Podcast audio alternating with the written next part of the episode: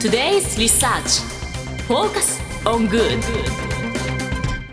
さて、ここからは社会人ならこれだけを押さえておきたいとっておきの情報を教えてもらうコーナー Today's Research Focus on Good です。今日は日本能率協会総合研究所マーケティングデータバンク情報コンサルタントの檜山真由子さんにお越しいただいています。よろしくお願いいたします。檜山です。よろしくお願いします。お願いいたします。今週のテーマを早速教えていただいてもよろしいですか？はい。今回は睡眠市場です。うん。お、睡眠。大好き、睡眠。ね。石井さんもだって一日の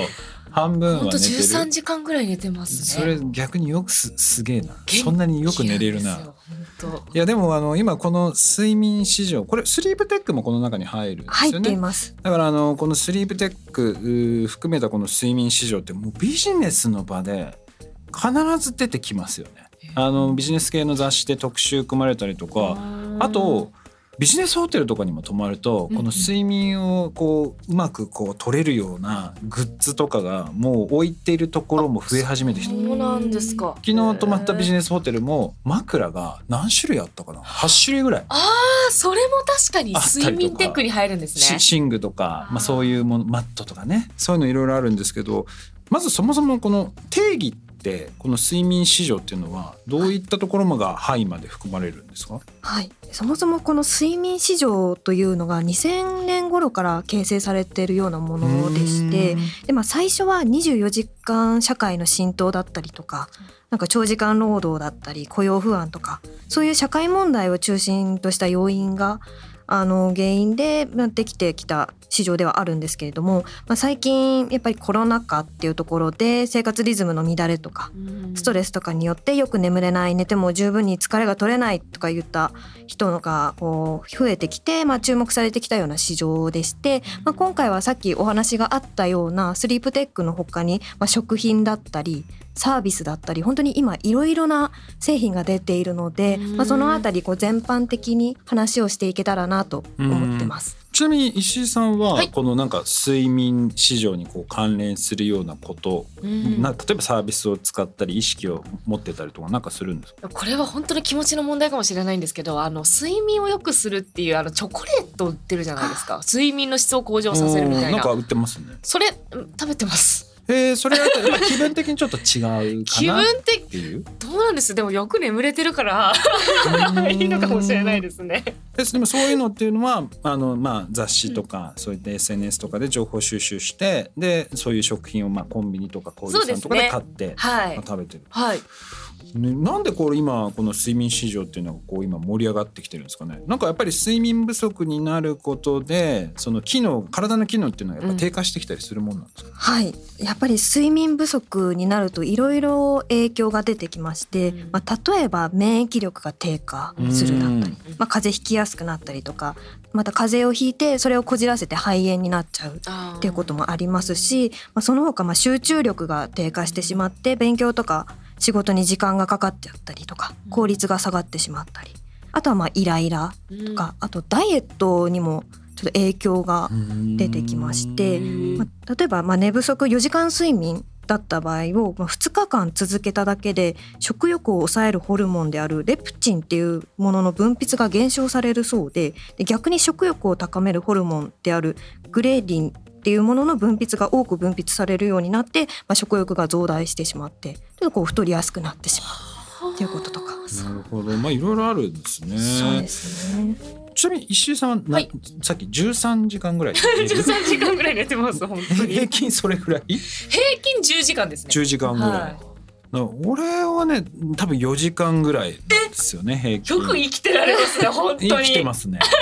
3時間から4時間ぐらいがちょうどいい。ちょうどいい。なんかあんまり私寝たくないタイプなんですけど、何その反応もうなんかすごい聞いてるな。いや、聞いてるな。やっぱり 3,4 時間だとちょっと眠いというか寝不足だなって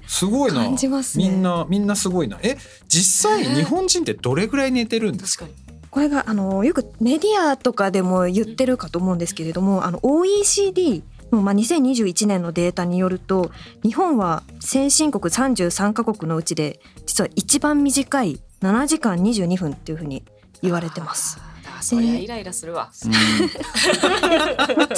にこう一番長いのが南アフリカになるんですけど、そこと比較すると約2時間近く睡眠時間の差が。石井さんそっち系か。でも本当会社辞めて自由に時間使えるようになってたくさん寝るようになってから全然イライラしないです。でもやっぱり関係あるのかな。かもしんないですね、もしかしたら。でもそう言われたら関係あるかもしれない。昔は実はもっと短い時もあったんですよね。今だいたい自分には、これ多分人によってね、なんだ合う合わないとかあると思うんですけど、私は今4時間に落ち着いたんですけど、やっぱりこう眠るようになってからなんかその辺はなんかなくなった気がするな、余裕があるんですかね、なんか気持ちに。でもやっぱりこういうのを、睡眠って自分ってどうなんだろうっていうのはやっぱり気にしてる人も多くなってきてるんですかね。そうですね、多くなってます。西川のシングで有名なメーカー様がやってるこの睡眠白書っていうのを出してるんですけれども、そこが行った調査によりますと、ここがこう WHO が中心になって作った睡眠と健康に関する世界プロジェクトっていうのがありまして、そこの共通の睡眠判定方法のアテネ不眠尺度っていうのがあるんですけれども、それを使って1万人に調査をした結果、2023年の不眠症疑いが高い人っていうのが過去6年で最も高いっていうような数値になってます。大変で、疑いが少ないっていうか小さいっていう、ちょっとでも疑いがあるよっていう人も足すと、ほぼ7割の人が不眠症の疑いがあるっていうデータに。そうなってくるとビジネスとしても市場規模っていうのがこうそれなりに高くなってくるのかなと思うんですけど、実際この睡眠市場っていう市場規模でいくと今どれくらいのこう規模まで成長してきてるんですか。富士経済のデータによりますと、医薬品とか食品とかさっきお話あったように本当いろいろあるんですけど、そのあたりを含めた睡眠の質の向上を訴求した製品サービスの市場というのが2019年には約1000億円だったんですけれども、2023年には600億円増えた1600億円になると予測しています。じゃあ市場としてはどんどん伸びてきていると。どんどん伸びてきています。ちなみに石井さんさっき言ったチョコレート以外って何か買ってたりします？気にして買ったの枕ぐらいですかね。やっぱ買ったんだ。枕なんか自分の頭の形に合うとかあるじゃないですか、買ってみたりとか、あとそういうね、よく寝れる枕とか、買わなくても寝れるんですけど買ったりとかしてました。でもやっぱり結構買ってるんですね。私ね使ったことあるのは、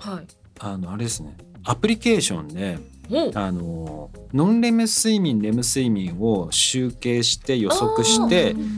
最適なタイミングで起こしてくれるっていう、眠りが浅くなった時に音を鳴らすっていうのがあるんですよね。それアプリですか？アプリだから普通目覚まし時計って例えば3時に起きたいって言って3時にセットしたら3時ぴったりになるんですけど、それ3時ぴったりにならないんですよ。ざっくり 3時頃なりますみたいな。要は自分のその状態に合わせて。そんなの分かるんですか？分かるんですよ。だ結構ねスクッと起きられる。いいなそれ。スリープサイクルっていうアプリケーション。でもそれ以外もなんかいっぱい出てますけど、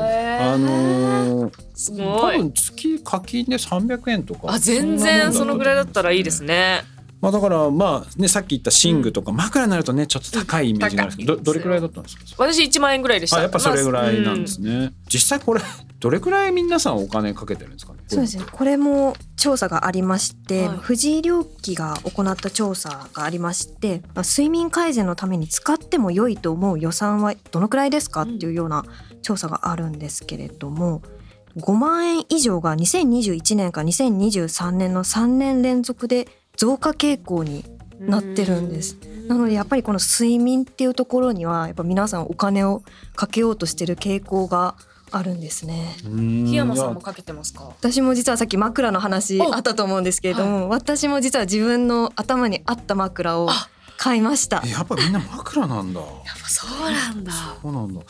今実は我々の手元にこういろんなとこのね、製品がこう出てるんですけど、やっぱ枕もそうですし、あと食品もねすごく増えたみたいですね。確か快眠ドリンクとか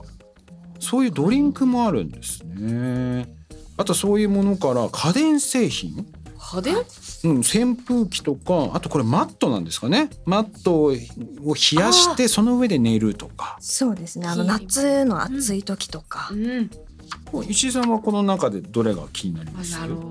全然その睡眠で悩んでなかったんですけど、こういうひんやりマットとか、あとヤクルト1000も試しましたね。なんか一時期すごい話題になりましたよね。私も飲みました。飲みました。実際どうでした？多分効果あったんだろうなっていうのはやっぱり、ね、眠りやすくなったかなとは思いましたね。わかります、はい、私もそんな感じはしました。いやでも本当になんかいろいろなこう製品が出てるかなと思うんですけど、なんか変わった製品とか、はい、この会社がこんなことやってるのっていうのなんかあったりします？はい、これちょっと韓国の家電メーカーになるんですけれども、はい、モーションピローというのがありまして、これはいびきを検知すると、その枕の内部に仕込んであるそういうエアバッグが作動して、それが膨らんでこういびきを自然に止めてくれるっていう枕がこれ一緒に寝てる人でうるさい人いたらこれ買ってあげたいですね。ね、いや面白いな。いびきを検知して、だから枕が大きくなったり小さくなったりするわけですよね。そうです。これをこううまい具合に、例えば右だったりとかこう左だったりとかをうまい具合にこれいいですね。すごい面白い。本当その他にもこういった製品以外にも、はい、さっきちょっとお話にあったこのカプセルホテルも実は睡眠解析に特化したカプセルホテルを、何それ？ NTT データさんが開業しますということで出してまして、このカプセルホテルに泊まると睡眠データを測定してくれて、なんかレポートかなんかくれるんですか？そうです。レポートもくれますし、面白い。またそれは二次利用じゃないですけれども、個人情報を削除した状態でそういうデータっていうのを例えばメーカーに提供するだったりとか。いやこれちょっと知りたくないですか？自分がいびきかいてるのかとか、どういう風に寝てるのかとか、知らないですもんね。いやわかんない。寝相が悪いのかとか、確かにね、すごい寝言言うしか言われたことないです私、ね、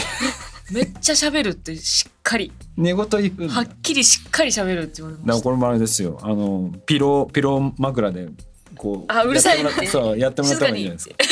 ですか。でも自分の睡眠のデータは知ってみたいですね。ね、これね、だ泊まるだけでそれが得られる。しかも面白いのは、さっきはね、はい、飲食っていうか飲料とか、その寝具メーカーとかなら分かるんですけど、NTT データがやってるっていうのが面白いですよね。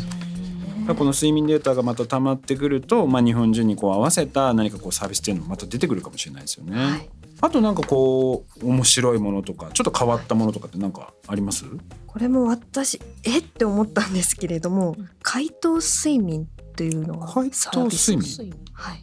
その寒いところから暖かいところに入ると眠くなるっていう現象を使ったちょっとマッサージといいますか、そういうサービスになるんですけれども、はい、マイナス10度のところにまずいて、その後に暖かいところで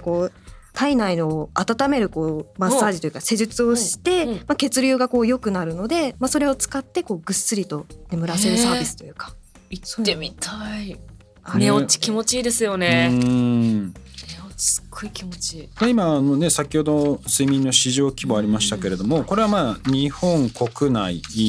のお話で、実際世界とかも含めるともっと大きい市場になっているのかなと。で、特に今年のセスでも2024年のセスでもかなりスリープテックいろんなところで展示されてたイメージなんですよね。だからこのスリープテック、睡眠市場というのは世界でも注目されているということなんですよね、きっと。そうですね、世界でも注目されてまして、国際家電市の SES っていうのがあるんですけれども、はい、そこで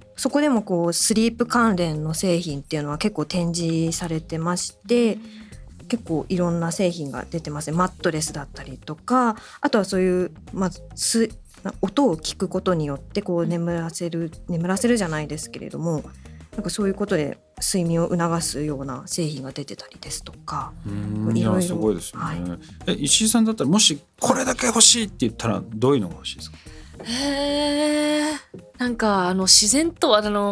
介護用ベッドであるような背中を起こしてくれるベッドあるじゃないですか、朝になったら、それ欲しいです。あ、それ朝起こしてくれるやついつの間にか自分が起きてたら、多分そのまま起きれると思うので。いやでも今ね、それだけ市場が大きくなってきていて、世界が注目してるってなると、これからどんどん新しいものも出てくるので、そういうなんか一人一人のね、睡眠の質とか要望に合わせた新しい製品とかサービスっていうのはどんどん出てくるんじゃないかなって、すごいなんかワクワクしてる。わー楽しみです。これからもっと寝ちゃうかもしれないもう寝なくていいのにっていうね。いや面白いです本当に。檜山さんありがとうございました。ありがとうございました。以上 Today's Research Focus on Good でした。それではリスナーの皆さんいってらっしゃい。